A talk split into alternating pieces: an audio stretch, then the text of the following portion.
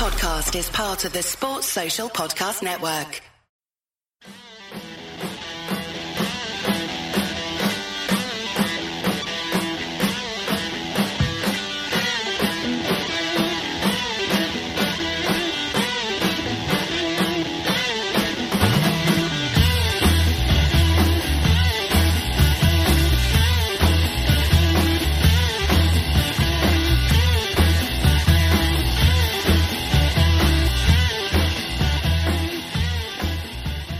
Hi, and welcome to the Nina Kauser Show. It's my 199th episode. We are edging closer to 200, but you know what? Liverpool win 4-2. Very happy against Burnley, ch- playing the chasing game. It's just myself today. I am hosting, I am producing, I'm doing everything, but I have two incredible, incredible panelists for you. First up, joining me is um, a familiar voice on the Nina Kauser show. You've heard him on many pods. He's awesome. He talks a good game. He's very calming. He's very soothing with what he has to say. It's Tadiwa. Tadiwa, welcome to the show. Hey Nina, how are you doing? Um, much better after that, you know, calm, you know, all ready for Bayern Munich now after that. Job done. Thank you so much for joining me and joining Tadiwa. Now, when Gags told me that this is my guest for the show, I'm not going to lie, I literally nearly fell off my chair because I don't think I've done a podcast with him in forever. It's been a very long time. But again, he is a familiar voice on AI Pro. He is the co-host of um, the AI Scouted Pod with Dave Hendrick. It is Mr. Karl Matchett. Karl, welcome. Thanks very much. Yeah, I thought you were relegating me until after your 200th, so nice to just sneak in in time. Just sneaking in time, yeah, you know, making that sneaky appearance like Naby Keita. Well, guys, thank you both for joining me. Right, I want to get your thoughts on this. How do you feel after that? I mean, we were chasing, it was, we were four points behind. There was a lot of talk. Can Liverpool do it? Will they hold their nerve? And then you look at the lineup. Just your initial thoughts. How do you feel after that now? Yeah, I'm I'm always worried about the early kickoffs. So mm. naturally, um, uh, you just hope to just see it through. Um, and then obviously Burnley at home, you expect it's one of the games you expected to win, especially if you're going to be strong in a title challenge. That's a game, no excuses. You just have to win it. Uh, when the team sheets came out, obviously the big talking point is Lallana being in there. Um, I, I, was surprisingly calm about it. Um, I thought as long as it wasn't three number six midfielders in there. I thought then we should have enough for them. And you could see the amount of bodies we had going forward that were in the box waiting for, you know, crosses or mm. attacking play. I think it, that helped us a lot. And obviously Lallana got man of the match. So always good when substitutes can come in and make an impact. For sure, for sure. And what about yourself, Karl? How do you feel after that? Um, more confident um, going into the Bayern Munich game, or a bit nervous because you think that Jurgen Klopp might field a strange midfield against Bayern Munich? Want to get your thoughts on that? Yeah, it's difficult what, to know what he's thinking about the midfield in particular. Um, I think it's an interesting point about the away games. I mean, obviously, earlier in Klopp's reign, uh, sorry, the away games, the early kickoffs. I mean, uh, earlier in Klopp's reign, that was definitely something we had a problem with. But this year, mm-hmm. we've been much, much better with them. Um, mm. Think back to the start of the season, we had West Ham and Leicester and Spurs and Fulham, and we, we had Leicester, yes. Mm. Yeah, so um, this this is much much better this season. I think it's yet another um, probably factor of the game with Liverpool where the fans we take a little bit longer to catch up with the reality. You know, we still get a bit nervous around set pieces even after they've been good. We've been good at defending them, and I think uh, that that early kickoff is is another one where we've sort of had to get used to that because it's completely different to what we've known has come beforehand. So in terms of Bayern kind of looking forward to it um, because obviously the the context of the match and it's a big game and everything. But um, there's no question that we're going to need our best away European performance of the season if we're going to go through. For sure. And um, we will speak about the fans and their reaction, um, obviously, because uh, things happened very early in that game that kind of um, got got the Liverpool um, uh, crowd very angry. But something that made me laugh, we're going to join our first um, bunch of callers. But um, Justin Wells tweeted today, I flew 3,000 miles to go and see Adam Lallana in the lineup. So you know what? It's only fitting that we go and get his reaction. So, Gags, you, you what I was going to cue Justin in for. Like, talk about nicking my points, Nina Kauser. You always do this. I was gonna say. No, but the tweet had me in stitches. Like, Yeah, well, you know what? Retweeting it didn't actually help him. He got so much abuse because of you. And everyone that retweeted it, he got abuse from your followers. Hang your heads in shame. People that fucking retweeted him, you idiots. Like, what did you do? And he's just been sitting there reading people dissing him all game. But it was funny as fuck. And, and, and, and you, you know what? And basically, what we're going to do is. can I just say something? This is karma for him trying to troll Dave Hendrick. Yeah. but what we've got is we've got Justin who wants to ask the question to your panel, and then Baji will, uh, if you come to Baji last after everything's done, and he'll have his say on the question. Okay, that's fine. Yeah. So, is everybody right to take the piss from piss on me for my uh, pre-match uh, trepid, trepidation and sarcasm towards Mr. Adam Lallana? That's the question. It's a fair comment, and uh, I think Tadiwa touched on this as well. Like, you know, I think the big talking point was Adam Lallana. Karl, I'm going to come to you first because you kind of okay. Um, uh, you have to remember it is Burnley, and if he's going to play any game or have any involvement, it should be against teams like Burnley. You don't want him against the likes of say Manchester United. He shouldn't be coming on against Everton, even though they're a small club. It's a derby. It was a must-win game. Um, I want to get your thoughts on this because when when Justin tweeted that, I actually did laugh because obviously it's you know it's it's um it's a luxury thing flying all the way from New York to come to Liverpool to watch Liverpool and you want to see your best players like you know your Naby Keita's and Adam Lallana starts so um was was he justified with his reaction to be a bit um uh, I don't know a bit disappointed a bit disheartened? Well, first of all, nice one for coming all the way over, and uh, I'm glad we got the win for you as well while you were here. Um, he's actually got a good record you know. He was over for West Ham as well where we hammered them last season right, well, someone getting flights to the Allianz for midweek then, yeah? yes Um, with Lallana, I Baji's gonna think. pack him up in his, uh, Baji's gonna pack him in his suitcase. He'll be fine. um, look, I think with Lallana, the big thing is this is what I was talking about after the Everton game and mentioned on Scouted as well. Um, Lallana, if you're going to use him, it's got to be in a particular way. And in this team, it is very, very much not as a forward. And that was my big issue with Lallana coming on against Everton. You know, late in the game, and we need a goal and all the rest of the stuff that went with it, and you bring him on up front for our most informed forward. That was the mm. big problem that I and I think a lot of other people had.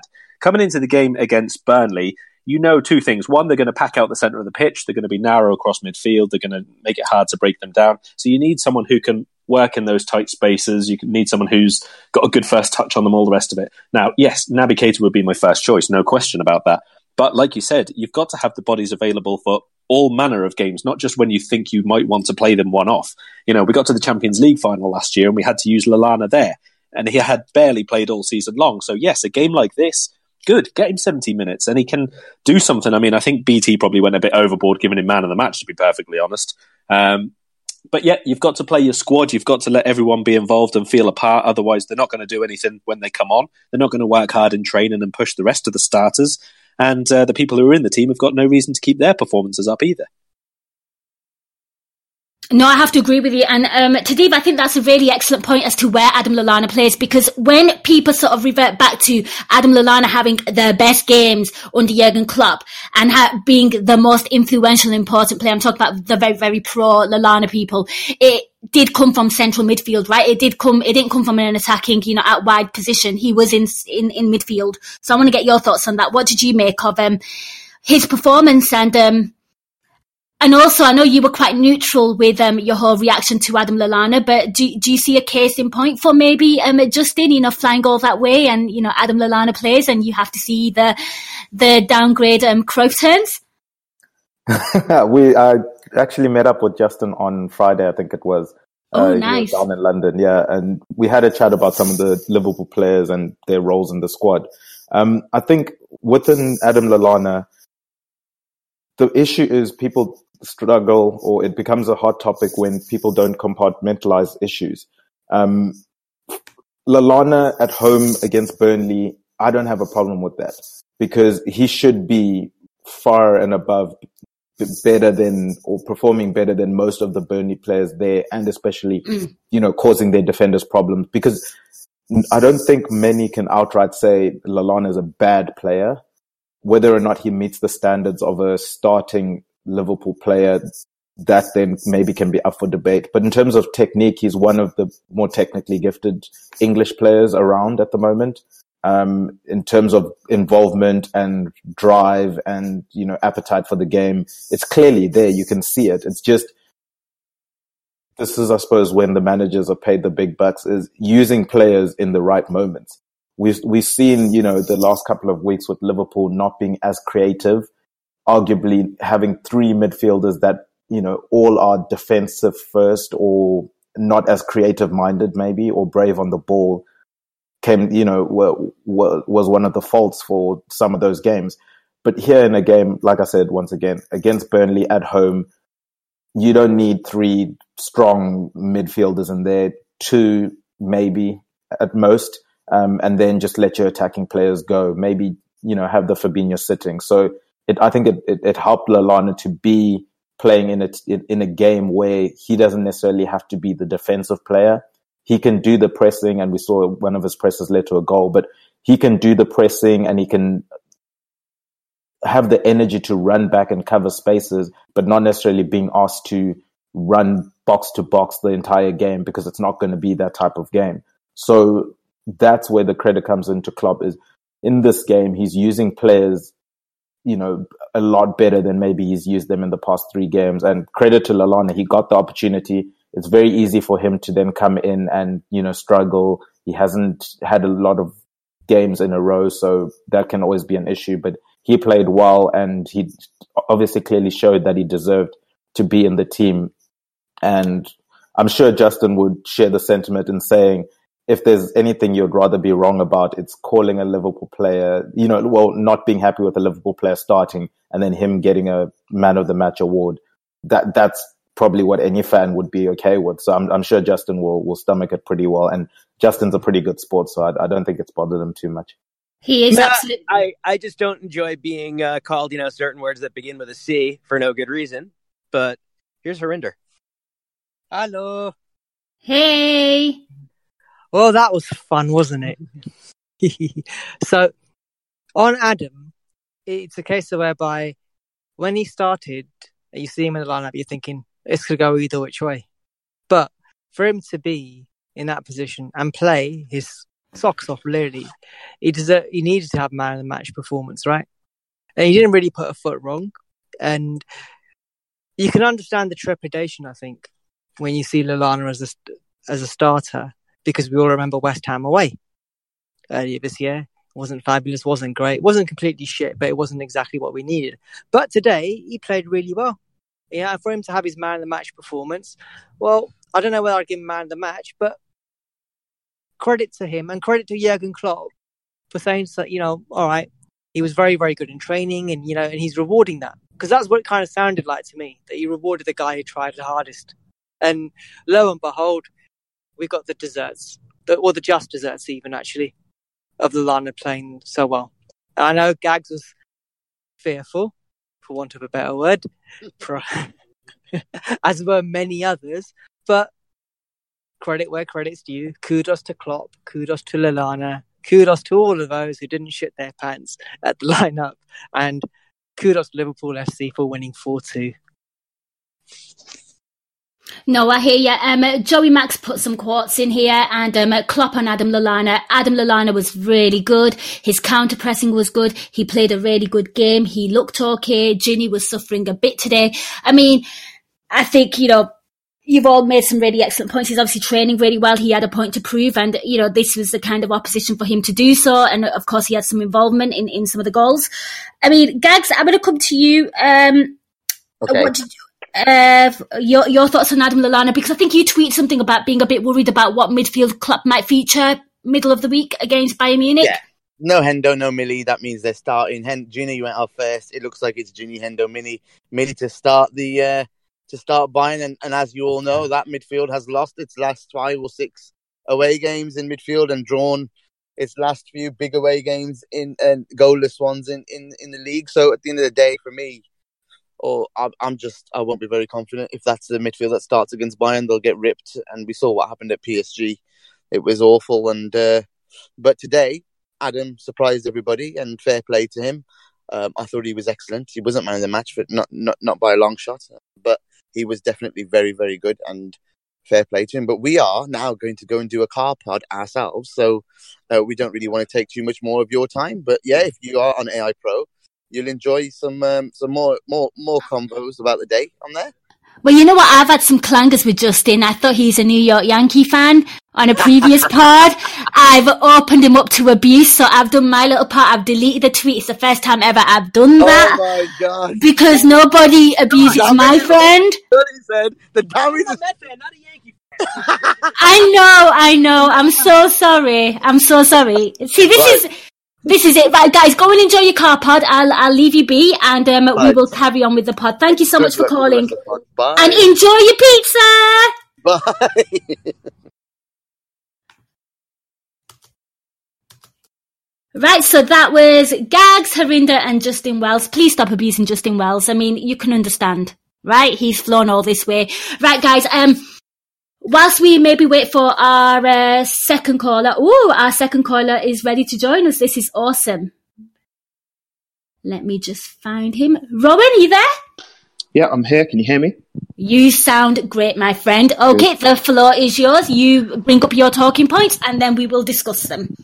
Yeah, so I was just going to mention um, the inclusion of Lallana into the team today. I'll hold my hands up. I was definitely one of the one of the people in Discord chat a little bit concerned or annoyed that Naby wasn't there in front of him, but fair play to Lallana. He played his socks off, and if he plays like that every time he's used, I'll be very, very happy to see him in the team. It's never questioned how good Lallana's been for us, just that I felt that the team has evolved and he hasn't. So Yeah. fair play. I won't stay on him too much. My my other two points, really, I'll be very quick.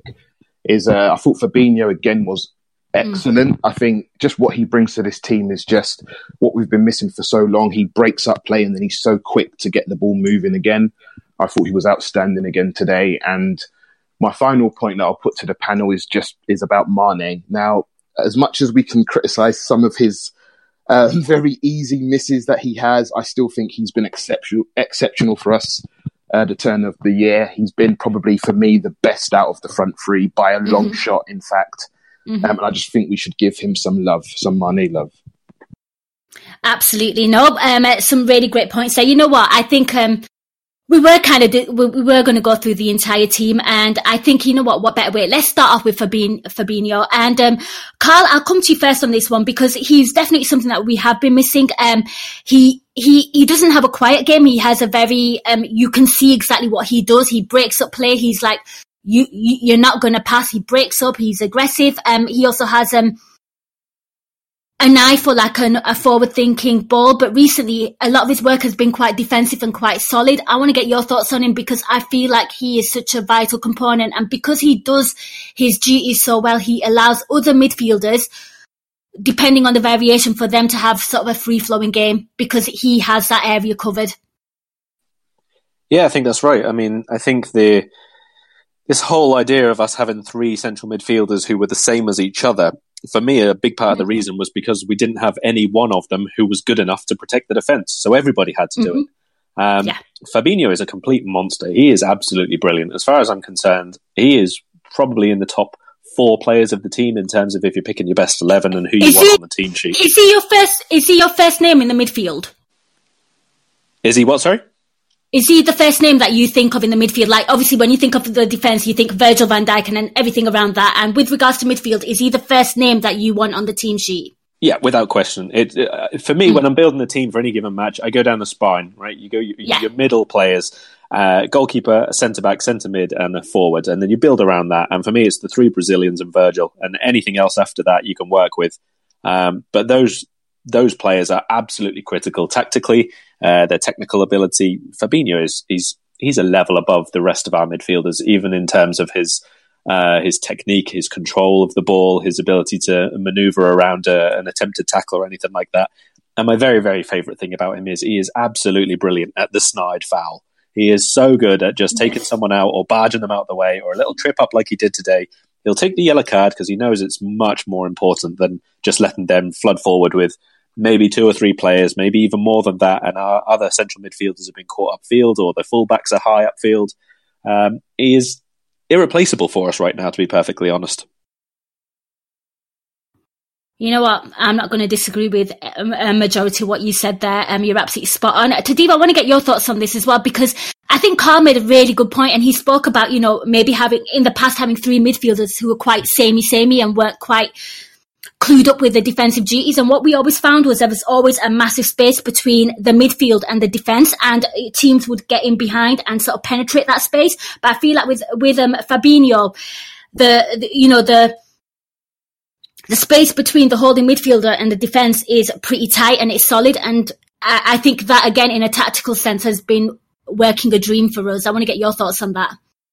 Yeah, I think the interesting thing with Fabinho is for the first time in probably since Mascherano left us, we have mm. a, a, midfielder that's probably defensive minded first and foremost.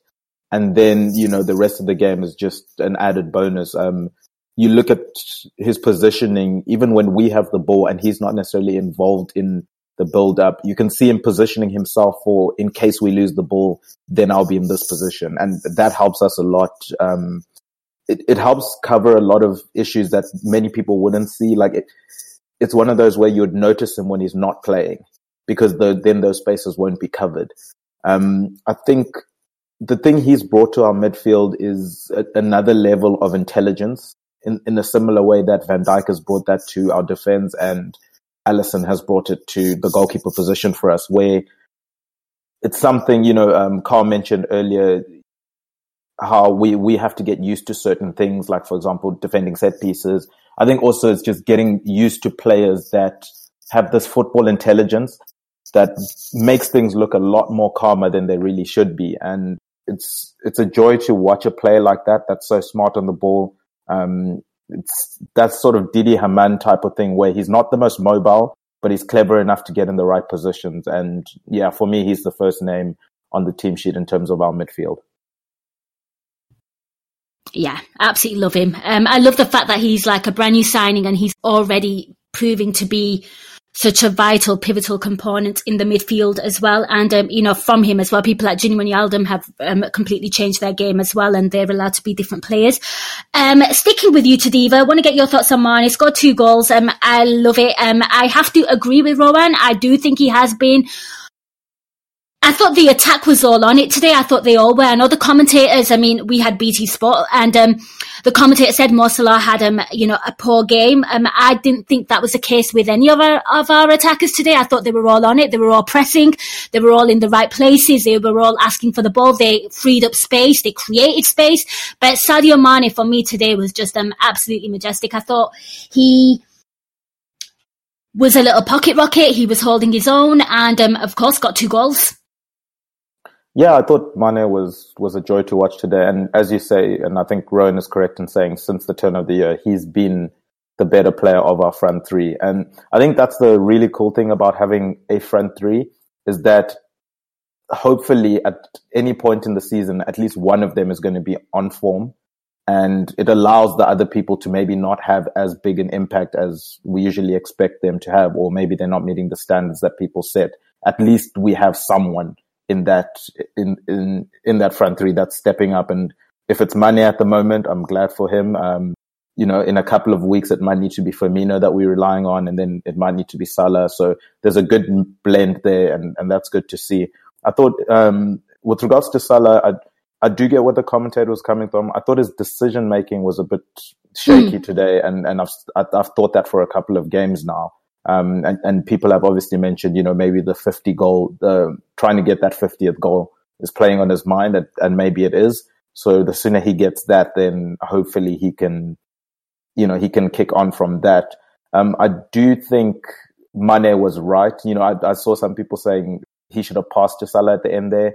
But then people are forgetting that Mane was also scoring his 50th there by, by scoring at the end. So I'm okay with him taking the, you know, passing the ball into an empty net. Um, I think maybe. And it was 3 2 at the time as well. So let's put the game to bed, right? Yeah, yeah. And, and, and there were plenty of chances for, for Salah to try and get a 50th early mm. in the game. When it's 3 2, 94th minute, just put the ball in the net and then we can discuss everything else afterwards, you know? Um, let's just seal the game off. Um, I think the thing for Mane as well is that he's probably the least spoken about player of our front three.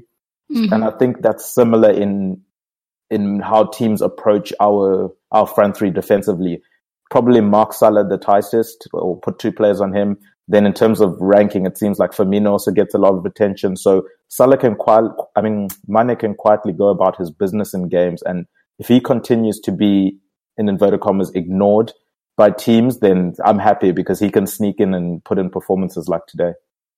For sure. And uh, Karl, I want to get your thoughts on uh, Sadio Mane there. What did you make of his performance as well? And I mean, I think Tadiwa just made a comment there about people saying he should have squared it to um, at the end, but I, f- I felt like today the the attack were were pretty ruthless in the sense that for Sadio Mane's first goal, I think um, went down in the box, but zero chances taken, and you know, of course, um, Sadio Mane converts, making you know.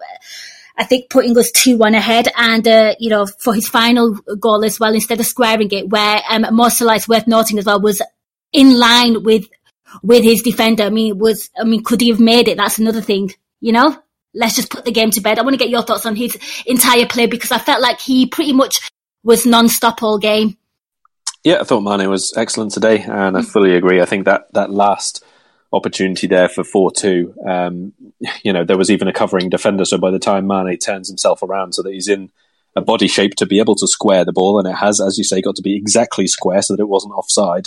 I think it probably would have got back and covered it anyway, to be honest, rather than uh, Salah getting the touch. If it had been four one already, or still three one, or whatever, then fine. Maybe you can take that extra bit of uh, a half second and try and tee up Salah just so that you can get the goal. But at one goal in it, and they've just had another attack. No, you just wrap it up the same as he did against uh, was it Crystal Palace, I think, as well. Mm. Um, you know, just get the game over and done with and worry about anything else later on. By contrast, and also he probably had a lot on his mind as well because of the chance he missed earlier as well, right? Yeah, quite possibly so. I mean, you know, if there was one which was going to be squared, it should have been the one where Salah was running in on goal. He should have given that to Mane, and we would have then wrapped the game up a lot earlier and with a lot less hassle. That's the one which should have been, um, you know, the selfless moment. Um, Mane, you know, he's been fantastic. He's got eight goals in his last nine games. Um, the only matches he hasn't scored in have been the 3 nil nils, where most of the time our play as a whole has been really lacking in invention and uh, forward thinking movement. So that's not really down to Mane. He probably also had the best chances against Bayern Munich. So if we were going to score, it was more than likely going to come through him. Um, and as you say, that one where he managed to put it over the bar from, I, I, don't know, if I played down the park for 200 years, I probably wouldn't manage that if I was trying to do it on purpose. So I'm not sure what Andy Robbo steaming in behind him thinks either, because that's probably his uh, best chance of a goal for this season. Yeah, for sure. And Ron, I'll come back to you for the final say, and then we'll carry on. Um, what did you make of what the panel had to say there? Do you agree? Yeah, I totally agree. Um, I think I was actually laughing at the um, Mane second go because throughout the game there were chances where Mo could have passed to Mane and he just wasn't doing it for obvious reasons. Once that fifty, I think once he gets that 50, we'll see that unselfish, free, free flowing football come back. But at no way should he have passed that to Mo. Absolutely no chance. And then I suppose my final sort of point that I'm going to leave you guys with is um, as much as I love the Champions League and I want us to do well in that, the only thing I'm thinking about now is smashing Fulham and going top of the table and putting the pressure back on City. No, we hear you. Um, I'm a multitasker though. I want both. So yeah, Rowan, thank you so much. Awesome. Have a good show, guys. You too. Take care. Have a good weekend. Thank you. Thanks. Okay, so um, it's just myself and Tadiwa and Karl now. For now, I don't think we have any more ca- callers lined up. Right, guys, let's go right to the beginning of the game. You kind of said that early kickoffs absolutely um, in the past have absolutely stunk for us, but we've had some good run of form recently. And I felt like the crowd may have been a little, I mean, Klopp urged them in the press conference as well, saying like, get an early night, don't drink, be up for it, be alert, you know, indirectly telling the fans to be, you know, be ready for this game and you know something happens and it's absolutely ridiculous. I mean, they they score a goal um, from a corner. Karl, I'll come to you. It's almost like Dejan Stankovic esque for his was it his Inter days where he scored it from a corner, but the goalkeeper was absolutely fouled and nothing was given. I mean, give me your thoughts on that because I felt like that just made us angry, you know. And it in, and and on the flip side, kind of worked in our favour yeah, I mean, you can say that in the end because it's turned out that way. Um, I think the big thing is that with it coming so soon after, you know, with the whole hmm. context mm. of the title and it's us against Man City and all the rest of it. And yesterday, City had a big, big decision which went their way. And then today we have a big, big decision which went against us. It sort of, it probably felt like it was really building up. And, you know, a couple of weeks back, everyone was saying, oh, referees are trying to, you know, hand it to Liverpool or whatever, whatever nonsense it was. It's mere incompetence on their part. It really is. Um, every single time it happens, every single week, we seem to be talking about the same sorts of things how it wasn't spotted. I'm not even saying by the referee. I would say the assistant because he's the one who's in line and looking all the way across, and he should have a completely unobstructed view there. It was an obvious foul. Um, I wasn't particularly worried after we conceded, and he got booked for protesting as well, which makes it even worse. yeah, and not only that, but it's the end of um, a very, very impressive run of clean sheets. I think it was was it five in a row that we'd kept before today. Yeah. So you know, to lose it in that way was it was pretty upsetting to be honest. Um, but the most important thing is, of course, the reaction, and we were very controlled and we were disciplined, and we didn't really lose any kind of um, self belief or anything. We carried on playing our way, and I think we can say that it was it worked out okay for us in the end. But thankfully, because on another day, it could not have done. Yeah, absolutely. I mean, I, I guess I kind of look at all stats as well. And Liverpool, um, uh, I was like, well, we went behind to these lot in the season and we did okay. They're not very good. They've been playing pretty bad. And I felt like, you know, the longer it would have stayed nil nil, maybe the nerves would have would have crept in more for me. Uh, Tadiwa, your thoughts on that? Because an absolutely horrendous decision. But should we really be surprised at how piss poor the officiating is in the Premier League? I mean, we see it week in, week out. It's like you don't even get shots anymore. yeah, it, it, it has really been something that hasn't been great, and, and not just this season. It's been for a while now, Mm. and I'm surprised it's not something that's been looked at a lot more seriously. Or if it is being looked at a lot more seriously, we, we aren't hearing about it. So we'll, see next season how how it goes with VAR coming in. But in terms of you know the bad decision, you look at the City game yesterday, and then you look at the decision today. For me, I, I thought Pep Guardiola summed it up perfectly. Um, Man City were one of the only, I think there were only two or three clubs that wanted VAR to be in for this season when, when they voted on it, I think last season. Um, and I think it was Man City, Crystal Palace, and I can't remember the third one, but it definitely wasn't Liverpool. And they were saying, let's get VAR in early. So for, you know, if we, let's say, had lost this game and, and the argument was VAR should have been in, well, as a club, we didn't vote for VAR to be in this season, so we should really shouldn't have much to complain about.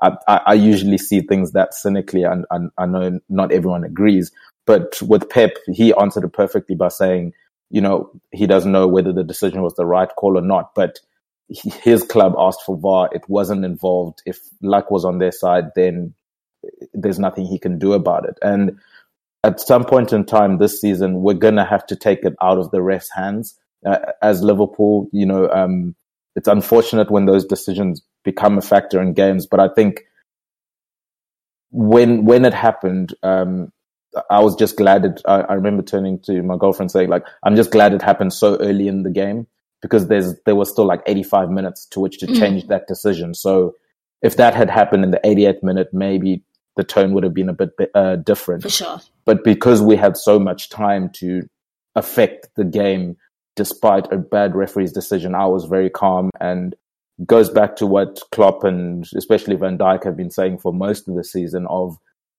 we're going to have to be patient. Sometimes we're going to have to deal with some frustration, but we just have to keep going.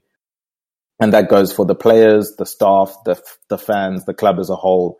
It's learning this new culture of being tied up.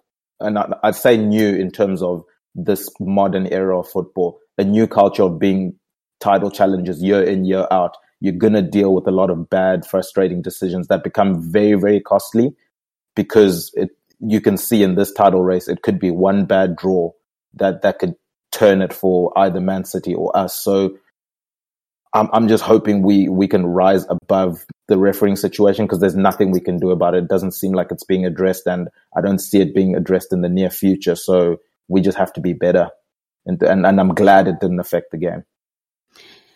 No, I, I completely agree with you. Um, I'm glad it didn't affect the game, and I think spot on um, the fact that it did happen so early on, and um, I think as well, um, it, it just no longer disappoints. Um, it no longer surprises me, and it's kind of scary that we are in this title battle and we're in this title race with Manchester City, and we're trying to keep up with them. And you know, it's potentially quite scary that your next game could be decided by a really, really bad officiating decision, you know?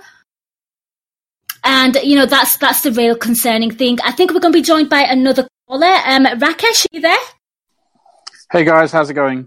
Really good, thank you. Um, how about yourself? Um, you're joined by Tadiwa and Karl Matchett, so feel free to share your points with them. Hey guys, uh, yeah, just uh, obviously very happy about the result. Um, I thought in general we played well. A couple of little shaky moments towards the end, um, but we obviously did enough to to win the game. Um, the only thing I, I, we did look, there's a couple of occasions where I thought we looked a little shaky on defence side, and and obviously um, uh, Trent going off in the second half is a bit concerning with the uh, with the with the Champions League. What are your thoughts on that and uh, and the Champions League moving forward? Because to be honest, it sounds a bit harsh, but I wouldn't be disappointed or too disappointed if we uh, if we didn't go through. Me, we're not going to get on. Um, Karl, Karl, I'm going to come to you first on this one. I mean, I thought in the second half, I thought Burnley certainly did apply more pressure, and uh, you know people at Van Dijk had to really be alert and on the ball. But um, uh, Rakesh there specifically sort of um, sourced out um, Trent Alexander-Arnold. I, I didn't think he had the best game, and he was subbed off. But Rowan just informs us that he was resting as opposed to maybe being injured. I want to get your thoughts on that. Have you heard anything? Have you read any post-match comments? No, I think it was exactly that. I think with the the fact we have got Bayern coming up, and obviously it's not that long ago. I think only what, three games back or something that Trent was left out because we're going to need him so much in the running. You know, the importance of Trent and Andy Robertson at both ends of the pitch for us cannot be understated. I mean, we you know we talk about Mane's form and um, Fabinho, how good he is, and all the rest of it. But from a tactical perspective, we need those two fullbacks available in every single match. So you can understand that he's just taken off for the last few minutes. You know, it's not that long that he's been back from injury. Um, and I think that's all it was. There's, there's, no suggestion that there was anything else um, to be worried about, at least. I agree that it wasn't his best game. I think his delivery was, um, well, let's say, hopefully it was put down to the fact that there was an awful lot of wind and weird weather. Sound like Klopp there. yeah. uh, today, today he could actually have legitimately mm. used the weather. Um, I don't think he probably would have done. Um, the but no, it, fans will make up a song about that. Don't worry. yeah, well, um, then we all know what Everton's songs are like usually, so at least this will probably be a bit more creative.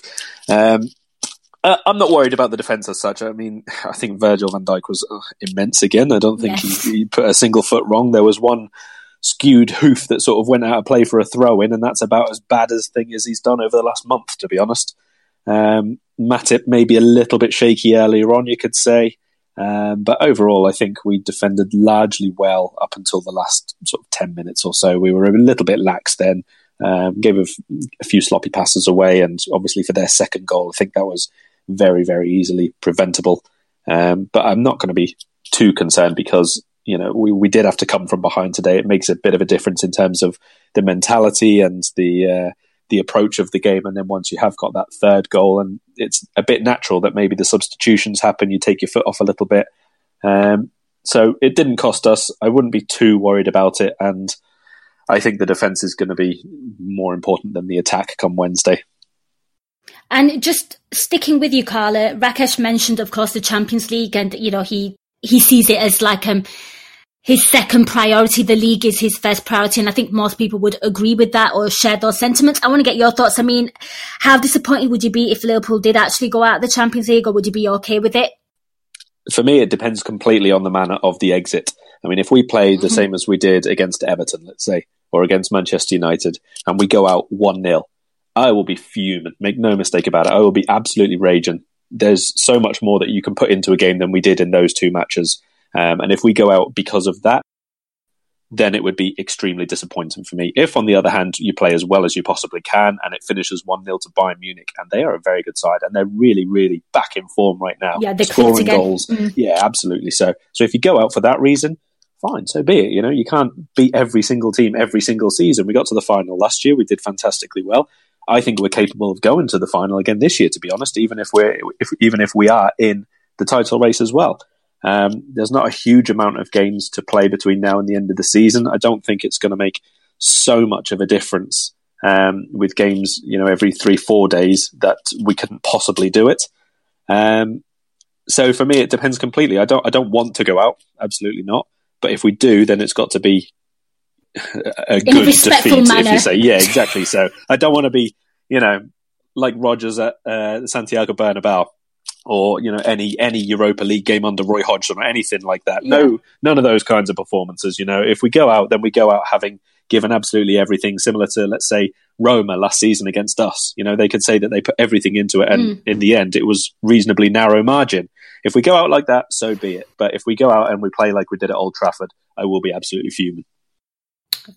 I think that's fair. Um, what about yourself, Tadiwa? Your response to the question and Karl's comments? Um, what was the first question again? Look, Sorry. um, it was literally about. Oh gosh, let me think for a second. Oh, um, uh, Trent Alexander-Arnold, the defense, and him coming off. Ah, okay. Yeah, it, I think it showed in the United game with Trent play how important it was to have both him and Robbo um, playing as our wing backs. Uh, I, th- I think they, they add so much to our team defensively because they're willing to do the work, but then also the energy that they bring to us going forward. Um, I think, yeah, he's come back from injury. I think he, Klopp maybe was just being cautious with him and, and rightfully so. I hope it's not anything serious and well, I'm, I'm sure we'll see then on Wednesday what the call is. But in terms of the Champions League debate, um, at the beginning of the season, I, I I was for just putting everything, all our eggs into the Premier League basket because I thought this was our chance to go for it. Um, as things stand now, I'm not, you know, like hoping that we go out so that we can put every focus on the Premier League. I, I'm I'm just, I think maybe it's like a 1A and 1B type mentality, but Premier League as 1A, that, that's the one that we all want, I, I would imagine. And then Champions League, it, it would be great to go and win it again. Uh, you can never, you know, lightly take that. I do think the important thing would be, for example, with this fixture list um, that we're seeing now over the next two days or over the next week, it's been a Burnley at home, and then a Champions League game, and then Fulham away. Now, you'd imagine that a club like Liverpool should, and I, I won't say, you know, must have, but should have enough because there are no guarantees in football.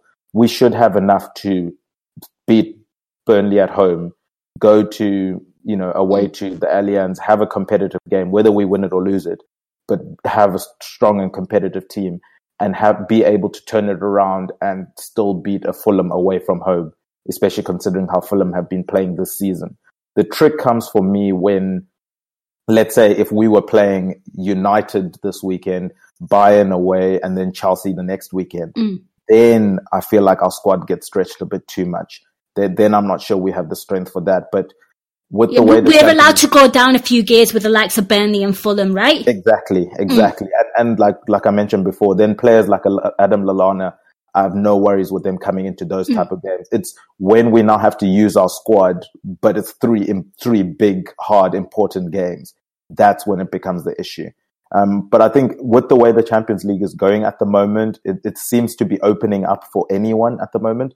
So I do think, you know, we could afford at least another round purely because you just Mm. don't know who you're going to get in the next round. You know, we could sneak past Bayern Munich 1-0 on Wednesday, turn it around against Fulham where all eyes are on us and City don't play. They can't impact the, the, the, the league standings that weekend. We win that again, pressure's back on City, and then you end up getting a, a more favorable draw in the Champions League, and all of a sudden you're happy to still be, be in the Champions League. So I think for now, I'll, I think we can we can still make it in terms of squad depth for the quarterfinals, and then you just see who you get in the quarterfinals, and then you take it from there. I don't think we should be looking, you know, too big picture. I think we really need to start looking, as the cliche goes, one game at a time, because so much can change in the season. If, for example, all the big teams go out of the Champions League and City just are not uh, able to be taken out of Premier League and they just win every single game for the rest of the season, there's nothing we could do. Whereas we would still have a chance in the Champions League. So there, there's still a chance to win a trophy there. I wouldn't write it off. I think we'd have a far better picture after the draw um, of, of who's playing in the quarterfinals if we get past Bayern Munich. Fair point. Uh, Steve Pe- uh, Steve Peets has just um, put a comment in here, and he goes, "As for the Champions League, and with Jan Molby on the pod, he said the other day, best to keep games and rhythm. Um, breaks have hardly done as much good. And I think that is a fair and sound comment. You know, these warm weather training camps, we actually come back looking worse, playing worse. I feel like it just keeps us match fit just to have that sort of a, be, being in another competition. So I'm, I'm completely with Steve there. Um, Rakesh, I'll let you have the final say and then we will move on. Yeah, um, no, thanks, thanks for that, guys. Um, yeah, I'm pretty much with with you guys. The, the the the fact that the Champions League has opened up a little with Madrid going out, um, that's made it more interesting. But for me, I just think City are, are so good. Every you know half a percent um, may make the difference, um, and it is kind of putting your eggs in one basket mm. a little to. Uh, to suggest that we should, I don't want to say drop out or I wouldn't be too disappointed. But mm. um, let's let's see. I mean, obviously, I don't want Liverpool to win and lose any games, so uh, hopefully, hopefully we, we, we do okay. Um, and, and just one more thing with with the uh, with Gomez on the horizon, looking to potentially be back, almost uh, almost coming to to full fitness. Um, would you guys um, countenance changing the uh, rem- removing Matip. Perhaps not, for, well, probably not for the Fulham game, probably not even for the Spurs game, but beyond that, and replacing Matip for Gomez. I think it's something that's been talked about a lot. I mean, Karl, I'm going to come to you. I mean, I don't really have a fitness report on Gomez because I feel like the club aren't being 100% genuine and honest. I feel like he was meant to be out for a month and then it was another month. It was, so I pretty much don't believe anything that they put out in terms of feelers. Um, if a player, I know Matip, you kind of said there that he didn't have maybe his best game today, or you know there was some a few shaky moments, but as a whole, I think he's been quite consistent and solid, and probably the next best option after Gomez for Virgil Van Dijk. Um, how do you deal with uh, such a thing? You know, your, your player comes back, but somebody has been filling the role pretty well. Does he walk straight in, or is it a case of earn your place back? How do you deal with that conundrum? Well, for me, it would 100% be you earn your place and you keep your place if you're mm. playing well. I mean, otherwise, where is the incentive and the motivation for players to take their chance as such? You know, that's how Gomez got mm. in the team in the first place. It's how mm. Andy Robertson and Trent Alexander Arnold won their places last season because they didn't start in the team. They had to come in and show that they could perform better than somebody else. And Matip, over the last, let's say, two months, I think has played his best football since he's been at the club. I think there are some games he's been absolutely phenomenal in. Um, he's been an important part of us in possession as well with his amazing Eden Hazard like dribbling skills on the ball. And, you know, at the start of the season, it was a bit of a joke of, you know, you get to 87, 88 minutes and Matip would come on then, um, you know, when we were just a goal up or something. And now it's, he has played a massive role. You can't understate that. You know, we've just talked about five clean sheets in a row and he's been a big part of that as well. Um, so no, I definitely wouldn't. The only thing I would say is with Lovren being back on the bench today against Burnley, I was surprised that for that final sub, he didn't come on for a few minutes. Um, considering you know Sturridge and the likes have been ignored lately, uh, I thought for the last few minutes, get a defender on the pitch, a bit of uh, bit of game time under his belt, and because it's not the case of I think Lovren should come back in or anything of the sort. I think unless Matip gets injured now, he probably retains his place as Van Dijk's partner for the rest of this season. But the problem is that our centre backs, or three of the four of them, have been on a rotating cast on the physios table all season and for previous seasons as well. That's the concern. So Gomez, I, I wouldn't expect to see him back this side of the international break. Um, when he does come back after that, you've got Tottenham at home. I can't see that he'll come back in for that. Southampton away, that is going to be a really, really difficult game. They are playing so much better right now. Mm. Then it's Chelsea. Um, again, you know, at best, I would imagine if he plays before mid-April, it will be as a late sub. So that that's all I can really see. You know, when he comes back, such as the substitution today when we took off Trent Alexander Arnold. Uh, instead of having to have Henderson right back, maybe then Gomez gets his way back to fitness by playing a game there. Um, mm perhaps he plays uh, for the 23s as well at some point, make sure that he is fully fit and there's no reaction because obviously he's had to have the, the surgery. Um, but really, it's just about having the numbers in the same way as we've got Lallana playing today and he's got some minutes under his belt, and that's another option for us if we need it. Then probably Lovren and Gomez coming back. Mm. I think for the most of the rest of the season, if Matip is fit, he will carry on playing because he deserves to. I'm with you. And yeah, on a side note, it was quite encouraging to see um, a centre back on on the subs bench in Dejan Lovren, regardless of what you think of him, you know, the fact that he is on the bench, it's important because the last thing you want is to maybe, uh, you know, have one of your better midfielders having to play um, centre back in in a Fabinho. Uh, Tadiwa, I want to get your thoughts on uh, on this as well. And uh, you speak a lot about you know the psychology and and things, and I want to get your thoughts on you know what would that do to maybe like a player like Matip if he just instantly gets dropped out. I mean, I think Karl's spot on to say you've got to earn your place. Yeah, I, I agree with Karl in, in, in, that you have to earn your place. And with regards to psychology, I think it's many of those um, underlining things that people don't necessarily think too hard about when it comes to man- squad management and how it's so important to be able to keep everyone happy. These, these are professional athletes. You don't get to this level of, of football without getting angry when you're not playing. Like they, they want to play, they, they want to be starting, they want to be the best player in their position, you know, in most cases. So you can imagine a Joel Matip who's come in. Um, obviously, it was a bit shaky at the start, getting used to, you know, Van Dijk getting used to yet another centre back partner this season. Um, and then the injuries to Trent. Matip was playing now with, I think he's played probably with about 500 different right backs in this little run that he's been on in the team. So that's been difficult for him as well. But it seems like they've settled into sort of a rhythm together um, especially the Alisson, Van Dijk, and Matip triangle, and that's always a very key um, triangle in terms of setting a base for your for your defense. Now, I think with Gomez coming back, I wonder, and maybe could um, add your thoughts into this um, after I finish my points. But maybe Gomez's best route back into the team might be as the the right back deputy. I know I didn't want him anywhere near the right back position at the start of the season because I thought he, it was more likely that he would get injured that way. But if you look at Van Dijk, he doesn't seem like like a player that's going to be rested too much this season. So it's now going to be Lovren, Matip, and Gomez all vying for one position, whereas Trent doesn't really have a natural cover for right back. So if you shift Gomez to for just for the rest of this season to say, okay, Gomez and Trent are now the right backs, and you sort out their minutes accordingly, and then you keep um, Lovren, Matip, Van Dijk as the you know three centre backs. I, I don't know how Klopp is going to play it. I think with regards to Gomez, the worry for me is both with Gomez and Lovren is I don't want them coming into the team and then getting injured again because then we're going to have to rebuild that connection again in in, in centre back. At the moment, when you've got three really injury prone centre backs mm. in Lovren, Matip, and Gomez. Managing minutes is key, right? Yeah, managing minutes is key, but not just that, also managing the fact that Matip is the one that hasn't been injured. He's formed a partnership. So let's keep him in, let him ride it out. If he then gets injured, maybe you can look at it. But the worry for me is let's say if Lovren wins his place back and then within two weeks he's injured again. And then now we have to try and rotate that that connection again. Matip is playing okay. He's playing well, in my opinion. I, I don't think he's done much wrong.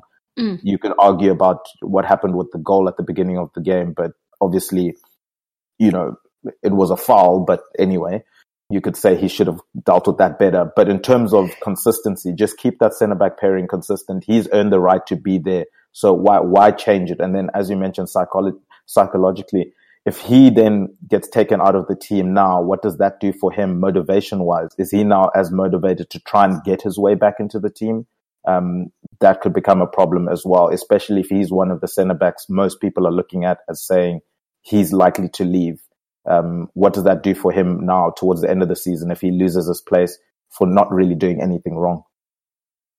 No, I, I couldn't agree more. Um, uh, okay, so we've kind of had a discussion there. I, I think you're both spot on. I think um, I think Rowan's point there as well. No point rushing Joe Gomez back. I agree. Matip is doing the job, and I think Tadiwa just hit the nail on the head that he's probably the fittest in terms of doesn't get injured. So maybe stick with him. Um, it'll be interesting to see what actually happens with the right back. I don't really have a solution or, or a thought on that. I mean, Karl, do you? No, only as I said, when when Gomez is coming back, then you might need to manage mm. uh, Trent taking him off in the last you know five ten minutes of games as he did today. And in that case, then yes, you have got someone who, if not a natural right back, has at least got plenty more experience in the position. Experience, we've yeah. had yeah, we've had Camacho on the bench. He's not really been turned to. Um, you know, we've had Milner there and Henderson there, and neither have been anywhere near effective enough uh, defensively or offensively. So, yes, at least Gomez can come in and he's played there before. He knows what he's doing. He's going to be a bit rusty when he comes back, um, but he's going to need minutes at some point uh, because we will need him at some point before the end of the season, whether that's to go I don't know, to a back three for the final few minutes of a game, or because Trent gets injured or needs a rest or whatever it is. We will need all of our squad at some mm. point. Um, for me, as I said, unless Matip gets injured, Lovren for the rest of this season is nothing more than cover. You know, mm. he, he didn't play well earlier in the season when he was in the team, and he's been injured on like three successive um, occasions, which has seen him miss quite significant chunks of the campaign. Yeah, um, lasts so, about six games according to Rowan. Yeah, so I mean, like you know, there's no there's no reason to put him back in the team. We've we've been fine. We've been actively good in defence without him, um, and he's not been reliable in terms of form or fitness. So there is no route back into the side right now. And as long as Matip stays performing well and fit, then as I said, I expect those two to be the centre back partnership for the rest of the season. Gomez is our future. I have no doubts about that whatsoever. It was an unfortunately timed injury, but that's that's what it is, you know. And we're in mm. the middle of very, very important runs of the season right now. So you can't just bring people in just for the sake of it. Agreed. Right. Okay. We're going to move on now. Um, Tadiwa, I'm going to come to you. Let's speak about the other striker that, you know, got in on the scoring action, Roberto Firmino. Um, an interesting play, an interesting season for him. You know, been quite inconsistent, has some good games, has some bad games. Of course, scored two goals today. Uh, what did you make of his performance? Because I felt like he was pretty much leading the leading the press again from from the forward lineup. Um, I want to get your thoughts. What did you make of him? Um, we need him in that kind of form, certainly against Bayern Munich, right? Yeah, we we definitely need him to be um, adding goals to his game. I think that's probably the one criticism game that many people have is mm. he's obviously not a traditional number nine, so goals don't necessarily come as easily, can I say, to him mm. or as, as, naturally to him. So yes. um, it it would be important if he can start chipping in with a lot more goals. Um, in terms of his appetite for the game today, I I thought he played really well. I thought he he was keen to be involved. I'm still worried about his some of his passing in, in the final third. I, I do see some sloppy passes from him. But like I've said before, I think that's just the front three getting used to the different roles they've been asked to do this season. So as long as we're not losing, I don't think that's a concern at the moment. Um, I, I, think also in terms of goal scoring, it's good to see that all of our front three now have double digits. So it's good to see mm-hmm. them sharing the, the load between the three of them. And then if our midfield can start adding, you know, five, goals each a season, I think then we're we're going to be kicking on quite well. Um, I know we're talking about Firmino, but before I forget this, um, can I just mention that Mane is now, mm. um, I think, three goals off the top goal scorers chart, and of the top six people in the on the top goal scorers chart, him and Sterling are the only two that don't take penalties. So he, he's having a really good season again. He is absolutely, and um, Carl, I want to get your thoughts on Roberto Firmino. Um, we want him to find some form. Um, his bad games aren't necessarily bad games. It normally happens because maybe the midfield combination isn't quite right, which means he kind of gets lost in the middle of the park. I want to get your thoughts on him today because I thought he was great. And, um, you know, um, uh, I think the commentators made a point that he's not scored in six games or something. And, you know, today he gets two. Yeah, I think it was important for him to get back on the score sheet in terms of um, mm. you know personal confidence and obviously that all the forward line being someone that the defence has to take care of. Um, you know, you brought up that point before about if one of them's on form, then maybe the other one gets a little bit more space because the defences pay more attention to him. So it is good and important for that. The other thing I would say is Firmino's two goals today. We often talk about him, you know, not being a natural number nine or whatever, but he is much more than that. That's the point. He is two forwards rolled into one, if you like. And his two goals today were exactly that. He scored one from inside the six yard box, like a true number nine, a predator, a clinical finisher, a fox in the box, whatever you want to call them. That's where he was. He was in that position if the ball fell to him, and that's why he scored. And the second one was as a, an attacker midfielder or a number 10 or a second striker or whatever you want. He was following up an attack from the second line. He was running deep and late into the box, and that's where he got his goal from again. So, two very, very different types of goals from the two very different types of forward that he can be for us. And, and no chances taken as well because Mo Salah went down and it could have been a penalty, but mm-hmm. we just cannot trust the officials these days. yeah, not only that, but it actually was a very good tackle in the end, so that's yeah. fair as well. Um, but yeah, I thought he was fine today, as as, um, as you say, a few sloppy passes or whatever. But in general, I think he's really, really important to us, um, to our build-up play when he's, he's going to have to be crucial against Bayern Munich as well, right? Because obviously yeah. that defense is a little bit aging and stuff. And, you know, if he's pressing and harrowing them, it, you know, it's going to be a joy for Liverpool and the attackers. Yeah, they can't defend inside their six-yard box mm. like they did against uh, Anfield. You know, they they were so so deep. Fair enough, mm. we pressed them high, and they did very well to avoid that press. But they can't defend there at home again. Um, it would be unforgivable by their supporters for starters, and I don't see how they would break forward to create chances themselves either. So I would expect a, quite a different and a more open game to an extent um, in the second leg. And yes, as long as he is back on the score sheet, that's a big thing for Liverpool. I think. Um, yeah, they are. I think within about well, we've got Firmino now. He's on a goal every 207 minutes now this season. Um, Mane every 180 and Salah on 160. So, you know, there's not a huge, huge variance there, but you'd ideally like all of them sort of within that 200 minutes. Um, but as long as one of them is scoring, that's the only important thing. You know, it's one in eight in all competitions for Salah, and yet we have scored five against um, Watford, and we scored three against Bournemouth, and we scored four here today. So the goals are still coming at home, and when we're playing well, it's just those away games where we've really not shown the same sort of inclination to attack, I would say, rather than the actual quality to do so. Okay. Cool. Okay, and Tadiwa, I'm going to come to you, and I think we need to speak about the other midfielder in Wijnaldum.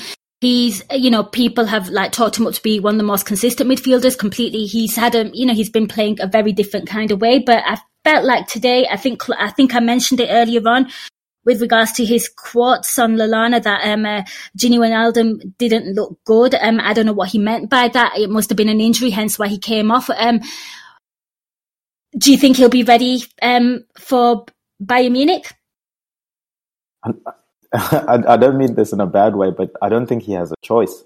He's going to have to be ready. Um, yeah, he, has been such an important player for us this season. I, I'm I am glad that he got subbed off um, in this game because he seems to be one of the players that misses out on the substitution. The you know that wrap your cotton, wrap your players in uh, cotton yes, wool, like let them rest. Whereas if you look at the amount of energy Gini, you know, uses throughout games, I'm always wondering like, oh, just just it's not seen by people. So please, can you take him off? Just give him a rest because he's going to be involved in 90% of our games. So if you're up in a game and you got an opportunity to, to rest him, I'm, I'm always an advocate for him being rested. Um, so I, I, think he didn't necessarily have the best game, but with Gini, when he's not on the pitch, you can notice it. So I'm, I'm happy he was on the pitch. He got some minutes in, um, and we were able to take him off without it being, you know, hampering our team. I think that was the, the most important thing for me. No fair comment. Karl, I'm going to come to you. Uh, Tadiwa's just made some points there that, you know, he's one of the players that doesn't actually get subbed off. You know, he, his um, chronic load and the minutes that he's played are absolutely ridiculous. Um, of course, he didn't have the best game today. I don't think he had the best game against Everton as well. Could that just be a player just um, sort of um, slowly coming to a bit of a burnout? Your thoughts?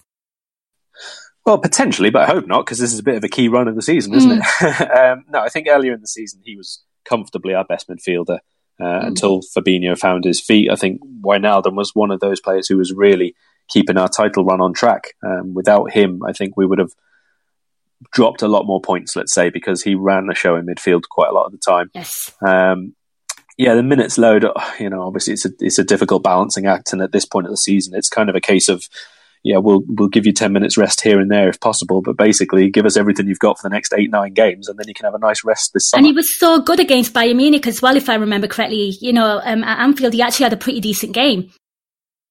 Yeah, I mean, to be honest, there's been quite a few matches recently where I think Wijnaldum has started absolutely fantastically and then has maybe faded a little bit as the game has gone on, mm. possibly because other players have, have obviously got a bit more space or they've grown into the game themselves. It's not necessarily that Wijnaldum has, you know, just fallen off a cliff after the 50th minute or something like that. But he has been the one which has got Liverpool started and playing at a bit better tempo. Against mm. Bournemouth in particular, forget the fact that he scored the goal. It was his movement, it was his runs forward from that midfield zone mm. to join up as a fourth forward, which was today the job of Lallana, um, which made Wijnaldum such a standout. And you're right, against Bayern, he started the best player on the pitch. I think probably for the first 20, 25 minutes or so, mm-hmm. nobody could touch him. He was fantastic. So we need that again. Um, we need Fabinho to play. You know, if, you know, forget Milner and Henderson both being rested today. Fabinho must be the first name on the team sheet as far yes. as I'm concerned. Um, away to Bayern Munich, you know, you look at the goals. If, if anybody does watch the Bundesliga that they've scored over the last two three weeks, they have been tearing teams apart down the channels. And Fabinho is, along with Wijnaldum, I would say, is our finest midfielder at covering those zones. So we definitely need him. The only thing I would say in terms of Milner and Henderson is if you want to go to a flatter four across the midfield, there's a case to say that they could occupy one of those spots, maybe Wijnaldum the other one. Um, and then you have to a decision to make over which one of the forwards you leave out. Oh, I mean, I I don't really like an overly defensive kind of um, Milner or Henderson kind of midfield. Um, certainly like the Champions League, I don't think it does well for us it kind of cost us a fair bit against Paris Saint Germain. Um, it'll be very interesting to see what Klopp feels, but I think Lobby, uh, I think Klopp will probably play them, and I think Gags is right to have those anxieties about it. Um, guys, I think there was a comment made by Steve P um, earlier on in the chat, and it was something along the lines of, um, you know, last week we were very critical of Jurgen Klopp and his subs and you know his uh, tactical setup, and you know we should give him praise this week for obviously the the team that he's fielded out against. Um, Burnley today, and of course his subs. So, um, uh, Tadiwa, I'll come to you first. What did you make of Klopp's subs? Yeah, I thought they were okay. Um, mm. it, a lot of it, I think, was dictated, obviously, with what's going to be happening in the next couple of days at Bayern Munich. But I think in terms of using the squad, I think we've used it fine. The front three didn't look like they were gassed, so I, I understand why they stayed on for so long. And obviously, you, you want them maybe the argument is you want them scoring lots of goals against maybe a Burnley team that does give you a lot of chances just to have them bouncing in, into that Bayern game. Um, if you look at, you know, the, the comments Gags made earlier and, and the likelihood of us having a more cautious midfield, then it means our front three is going to have to be really on it. it they're not going to get a lot of chances from our midfield. They're going to have to create a lot of chances themselves and make sure that they they're very, very clinical. So if they come off the back of a Burnley game where they've scored for fun, um, maybe that gives them the confidence in the next game. Maybe that was the thinking in, in keeping them on as long as he possibly could.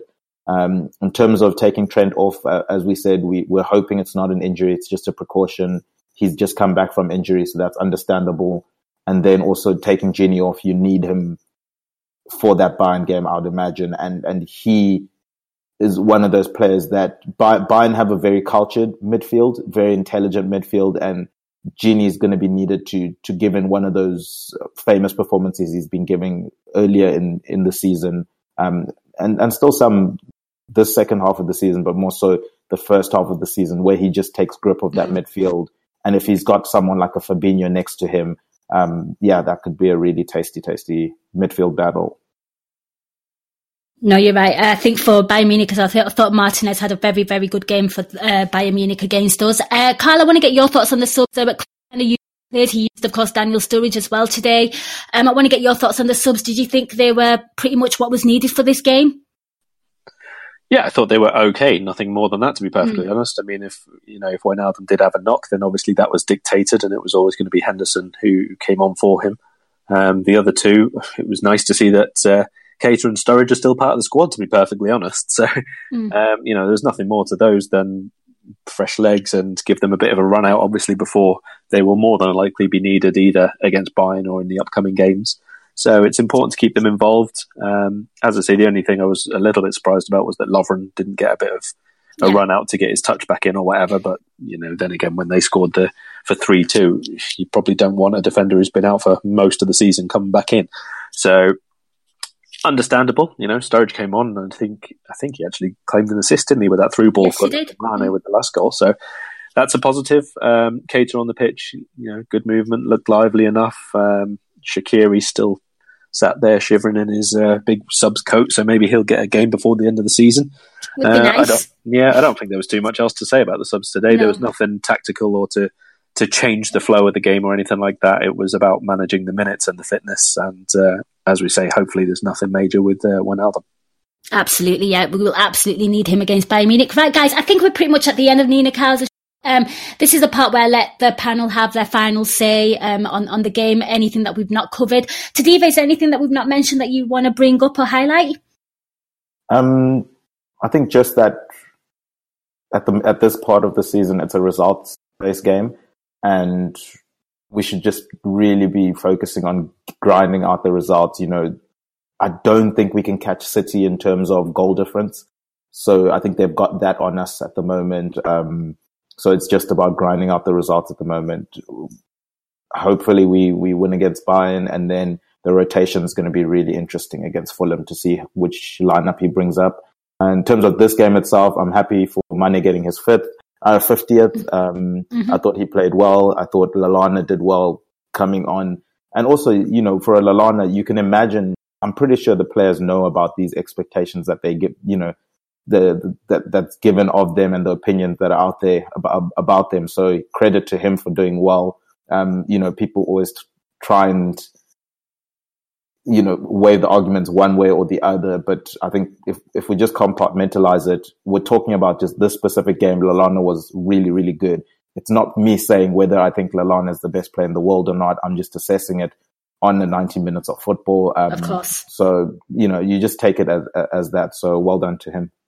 Yeah, I'll have to agree with you. I was um, not exactly filled with confidence t- his name on the team sheet, given the fact that how ineffective he was against Everton. But, you know, prove me wrong, and I'll happily take that all day, every day. He had a pretty decent game and lots of involvement. What about yourself, Karl? Any um, uh, final thoughts on the game that we haven't covered? No, um, just looking at a couple of quotes from Klopp from after the game. Um, he says that he Mhm. thought Mo Salah was the best player on the pitch. Um, okay, um, I would say perhaps that's a little bit to do with uh, man management rather than actual performance. Um, I thought Salah was decent in his um, movement and his open play, and his touch was mostly okay. But we did see quite a lot of um, loose attempts to take people on and that sort of thing today. Um, we mentioned his 50 goals earlier on. What I would say is that this was the last match he had to score a goal and get the new Premier League record or equal the Premier League record as Mhm. it would have been today. Um, that would have been equaling with Shearer at Blackburn. Yes. So maybe the fact that that has now gone, you know, there's no real pressure on him to, to beat Torres' record. He's still got quite a few games left to do that. Um, hopefully we'll see him a bit more confident and composed in front of goal and get back to his clinical best. Yeah, absolutely. I mean, uh, I think um, I think Mo Salah broke so many records last season. I just kind of want to win a league. I'm not about personal records anymore. I don't care if we win every game one 0 and I don't care if it's a different goal scorer every game. You know, I just don't care. Just win every single game from here till the end. Right, guys, this is the end. Of course, um, Sky um, uh, BT Sports gave Adam Lallana man of the match. So I'm going to ask my panel who was their man of the match. I got a funny feeling I know where Tadiwa's going to go. Tadiwa, I'm going to come to you first. I can't do it. I can't do Lallana. It, it's Mane for me. I'm so I sorry. knew, I knew it was going to be Mane, and that's why I said you're going to go somewhere else. I just can't do it. Like he played well, but Mm. for me, I, I thought Mane. He he he sneaks in. He does sneaky good performances, sneaky goals, and it's never talked about. And I'm I like it that way. I, I don't want pressure on our in inverted commas third of the of the front three in terms of pecking order. So I, I thought he did well. Obviously, the miss maybe then takes it away from it, but then he still had the composure to go and score afterwards. So I, I for me, it was Mane. Lallana, I, I have no issues that um, BT gave it to him though. But lucky for me, I, I, I get to to pick on on personal opinion. So Mane for me. No, I, I'm with you. And Karl, I remember at the beginning of the pod, you did say you were a little bit surprised and thought it was a bit over the top that he got man of the match. So I'm sure you've got another man of the match. Who's your man of the match? Yeah, I mean, Lallana was okay. I thought first half he was quite good. Second half, Mm. I, I didn't think he offered too much, to be honest. I don't think there's much of a case to say that he did more in this game than, let's say, Keita or Henderson have done in any particular game you want to pick out during the course of the season. Um, I would agree that Mane was probably our standout, but just to be a bit different, I will go for Van Dijk. He was just Mm. didn't put a foot wrong again. You know, he just, I just feel very, very Troy Deeney about him. Um, he looks good. he looks massive. He probably smells. good. him though? No, not for a while. Not for a Not while. Not for a while. Uh, making us all jealous. No, uh, I have to agree. I think both those are excellent shouts, and I kind of knew that those two would be the sort of standout performers. But for me, I am going to have to go with um, I'm going to have to go with Sadio Mane uh, purely because I think we give it to Virgil Van Dijk every single game. It's like copy and paste job, Karl. It really is. It's like, yeah, we'll just give it to Van Dijk. So I'd like to go to Sadio Mane because, of course, got two goals. I thought he was effective, and I feel like he is the attacker that is performing every single game um, the most consistently. So I will definitely give it to him. But guys, let us know your thoughts. Who's your man of the match? Um, tweet us. Let us know. Right, that is the end of the Nina Kauser show. A massive thank you to our callers. A huge thank you to my panel. But before I let them go, let them do some uh, let them do some plugs. Karl, where can people find more of your work? Where can they find you on Twitter? Let the people know. Yeah, easiest just to follow me on Twitter for any of the work. It's just at Karl Matchett. It's Karl with a K, and uh, all my work will be on there at some point or other. After this match, we've got a piece on This is Anfield with a, a few of the talking points that we've gone over today in a little bit more depth. And obviously, I'll be on AI Scouted during the week as well before the Bayern Munich match. Awesome. That's when the guys get their Bielsa on and they inform us about everything that we need to know about the opposition. Do check that out on AI Pro. It is a fabulous podcast. Both Karl and Dave are absolutely um, brilliant at scouting. Um, I have to give them a shout out there. So, Tadiwa, what about yourself? Are you working on anything? Where can people find you on Twitter? Um, on Twitter, it's the Ace of Knave Seven, and then in terms of things I'm working on, um, there's a wrestling tonight or um, early early hours tomorrow morning for UK listeners. And if I'm not going to be on the pod, I'll certainly be in the background throwing facts and background news to to the guys that are going to be on it. So that's going to be uh, well worth a listen. And then also the fantasy podcast this coming week. Uh, it's a big week in terms of fantasy because it's a it, it's a game week where not every single team is going to be playing. So, you know, Salah not having scored for quite a while, do you still keep him in your team? You know, those type of decisions are going to be made and how much of your chips you still have left to use and whether you can use them in this game week, how to take advantage of that. So yeah, that, that that's all for me. Awesome stuff. Well, thank you so much to the pair of them. Um, keep it on Anfield Index. We've got some awesome pods. Do check out AI Pro. Like I said, fabulous pods. Karl will be on there with Dave Hendrick.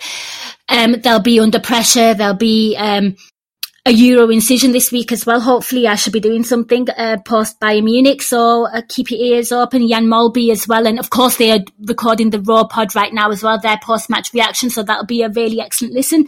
So do check out AI Pro. It is literally, your one stop for all things Liverpool Football Club with regards to content. Thank you so much for listening. I hope you enjoyed this podcast. Um, I will be back post Fulham. Till next time, up the Reds.